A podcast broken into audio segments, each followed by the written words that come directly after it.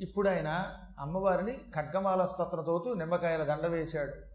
క- కుంకుమ పూజ చేశాడు. ఏం మంత్ర?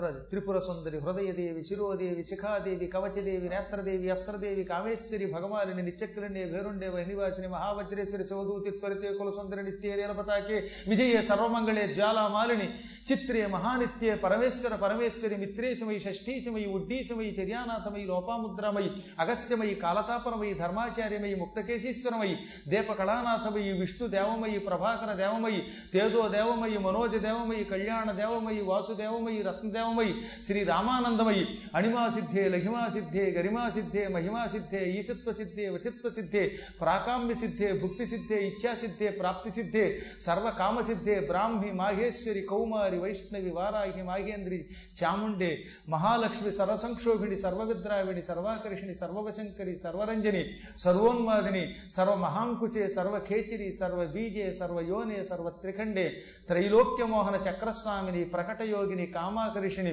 బుద్ధ్యాకర్షిణి అహంకారాకర్షిణి శబ్దాకర్షిణి స్పర్శాకర్షిణి రూపాకర్షిణి రసాకర్షిణి గంధాకర్షిణి చిత్తాకర్షిణి ధైర్యాకర్షిణి స్మృత్యాకర్షిణి నామాకర్షిణి బీజాకర్షిణి ఆత్మాకర్షిణి అమృతాకర్షిణి శరీరాకర్షిణి సర్వాశా పరిపూరక చక్రస్వామిని గుప్తయోగిని అనంగ కుసుమి అనంగ మేఖలి అనంగ మదనే అనంగ మదనావతురి అనంగ రేఖి అనంగ వేగిని అనంగాంకుశి అనంగ మాలిని సర్వ సంక్షోభణ చక్రస్వామిని గుప్తతర యోగిని సర్వ సంక్షోభిణి సర్వ విద్రావిణి సర్వాకర్షిణి సర్వాహ్లాదిని సర్వ సమ్మోహిని సర్వస్తంభిని సర్వ వశంకరి సర్వరంజిని సర్వోన్మాదిని సర్వార్థ సాధకే సర్వ సంపత్తి కోరిణి సర్వ మంత్రమయి సర్వ ద్వంద్వక్షయంకరి సర్వ సౌభాగ్యదాయక వినాయక చక్రస్వామిని సంప్రదాయ యోగిని సర్వసిద్ధిప్రదే సర్వ సంపత్ప్రదే సర్వ ప్రియంకరి సర్వ మంగళకారిణి సర్వ కామప్రదే సర్వ దుఃఖ విమోచిని సర్వ మృత్యు ప్రశమని సర్వ విఘ్న నివారిణి సర్వాంగ సుందరి సర్వ సౌభాగ్యదాయిని సర్వార్థ సాధక చక్రస్వామిని కులోత్తేజ యోగిని సర్వజ్ఞే సర్వశక్తే సర్వైశ్వర్యప్రదాయిని సర్వజ్ఞానమయి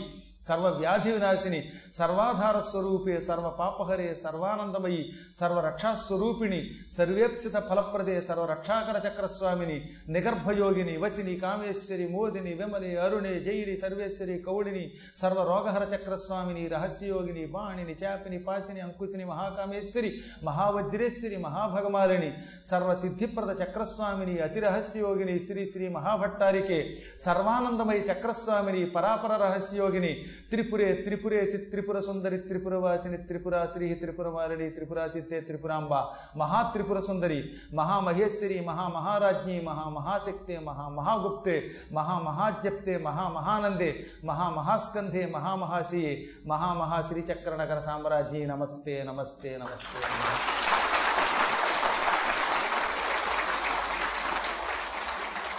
ఇలా భక్తి శ్రద్ధలతో ఆ మహానుభావుడు ఖడ్గమాల స్తోత్రం అంతా ఆమూలాగ్రం చదివి కంఠస్థం చేసి కుంకుమ పూజ చేశాడు. అలా పూజ చేసి ఆ కుంకుమ నుదురు ధరించాడు. ఎంతలో మహాభయంకరమైన కృత్య అక్కడికి వచ్చింది. ఆయన్ని చంపడానికి. ఒక పక్కన అమ్మవారి విగ్రహం. ఆ విగ్రహం దగ్గర అష్టమి నాడు జగదేకమాత పూజ చేసి కుంకుమ ధరించి ఉన్న ఈ పుణ్యాత్ముడిని చూడగానే ఉణికిపోయింది ఆ కృత్య. హడిలిపోయింది. భయపడిపోయింది కంగారు పడిపోయింది. ఓరి దేవుడో ఈ మహాత్ముడిని ఈ జ్ఞానిని ఈ ఉపాసకుడిని చంపడానికి నన్ను పంపారా? అని అక్కడికి వచ్చి కవ్వులో కేక పెట్టి ఈ రివ్వును మళ్ళీ వెనక్కి వెళ్ళిపోయింది. ఎంత వేగంగా వచ్చిందో అంత వేగంగా వెనక్కి వెళ్ళిపోయింది. వెళ్ళి ఏం చేసిందిట? ఈ కుర్చీలకు లక్షణం ఉందండో అవతల చంపుతాయి లేదా చంపలేకపోతే వెనక్కి తిరిగి వచ్చి సృష్టించిన వాడిని చంపుతాయి.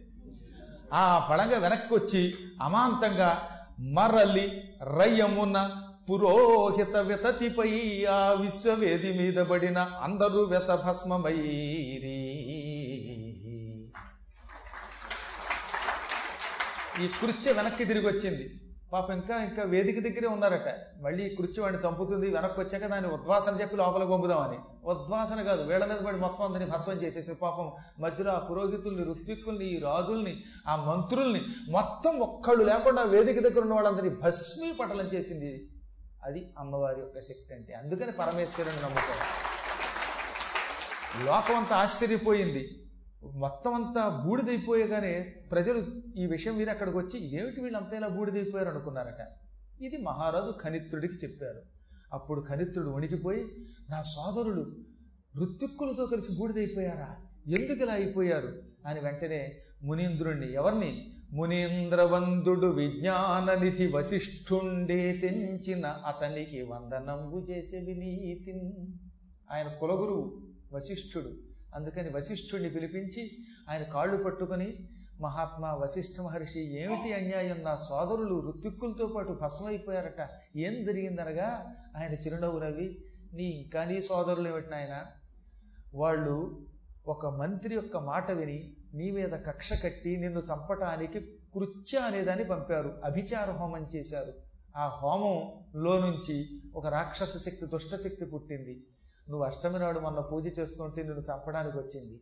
కానీ నిన్ను చూడగానే నీవు ధర్మాత్ముడివి జ్ఞానివి అమ్మవారి భక్తుడివి గనక ఈ ప్రయోగం నిన్నేం చేయలేక వెనక్కి వాడనే గూడిచ్చేసింది అన్నట్టు. అప్పుడు ఈయన సంతోషించలేదు. అయ్యో నేను పాపాత్ముడిని నేనే పుట్టకుండా ఉంటే నా సోదరులకి ఈ తగాద వచ్చేదా? కాబట్టి వశిష్ఠ మహర్షి నా సోదరుల చౌకి నేనే మూరకారకుణ్ణి. నేను లేకపోతే ఈ సామ్రాజ్యాన్ని వాళ్ళు పరిపాలించుకునేవారు. అసలు నన్ను అడిగితే ఇచ్చేసేవాడిని నేను. వాళ్ళు అడిగి ఉంటే వాళ్ళకి ఇచ్చి అడవికి పోయేవాడిని. ఎందుకు ఈ పని చేశారు వాళ్ళు? నా సోదరులు లేని నేను బ్రతకను.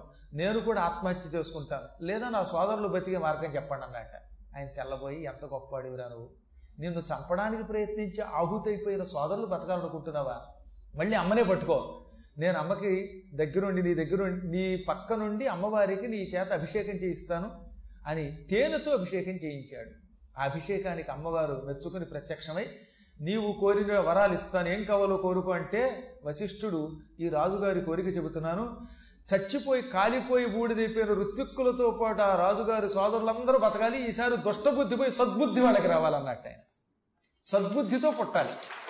అనగానే టక్కన అమ్మవారు ఇదిగో మీ వాళ్ళంతా ఇక్కడే ఉన్నారన్నట అందో లేదో సరిగ్గా ఈ కరిత్రుడికి ఎదురుగుండా అమ్మవారి మందిరం దగ్గరే ఈ చచ్చిపోయిన మంత్రులు పురోహితులు ఈ రాజుగారి తమ్ముళ్ళు అందరూ మళ్ళీ బతికారు. ఇప్పుడు వాళ్ళలో దుర్బుద్ధి పోయిందిట. ఎందుకని అమ్మ అనుగ్రహంతో దుర్బుద్ధి కూడా పోవాలని కదా వశిష్ఠుడు కోరాడు?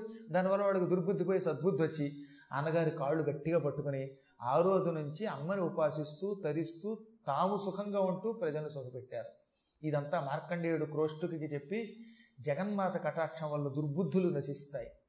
జగన్మాత కటాక్షంతో అనారోగ్యములు నశిస్తాయి. ఆయువు పెరుగుతుంది. సత్కార్యములు చేయగలుగుతాం. అటువంటి అమ్మని నిత్యం పూజించు అని వివరించాడు. రేపు ఎక్కువసేపు ఉండదు. ఒకే ఒక్క కథ ఉంటుంది. సూర్యుడి యొక్క మహిమ. సూర్య భగవానుడు రాజ్యవర్ధనుడు అనేటటువంటి ఒక రాజుగారిని అనుగ్రహిస్తాడు. ఆదిత్య మహాత్మ్యం ఆరోగ్యం కూడా ఇస్తుంది. అది మీ అందరి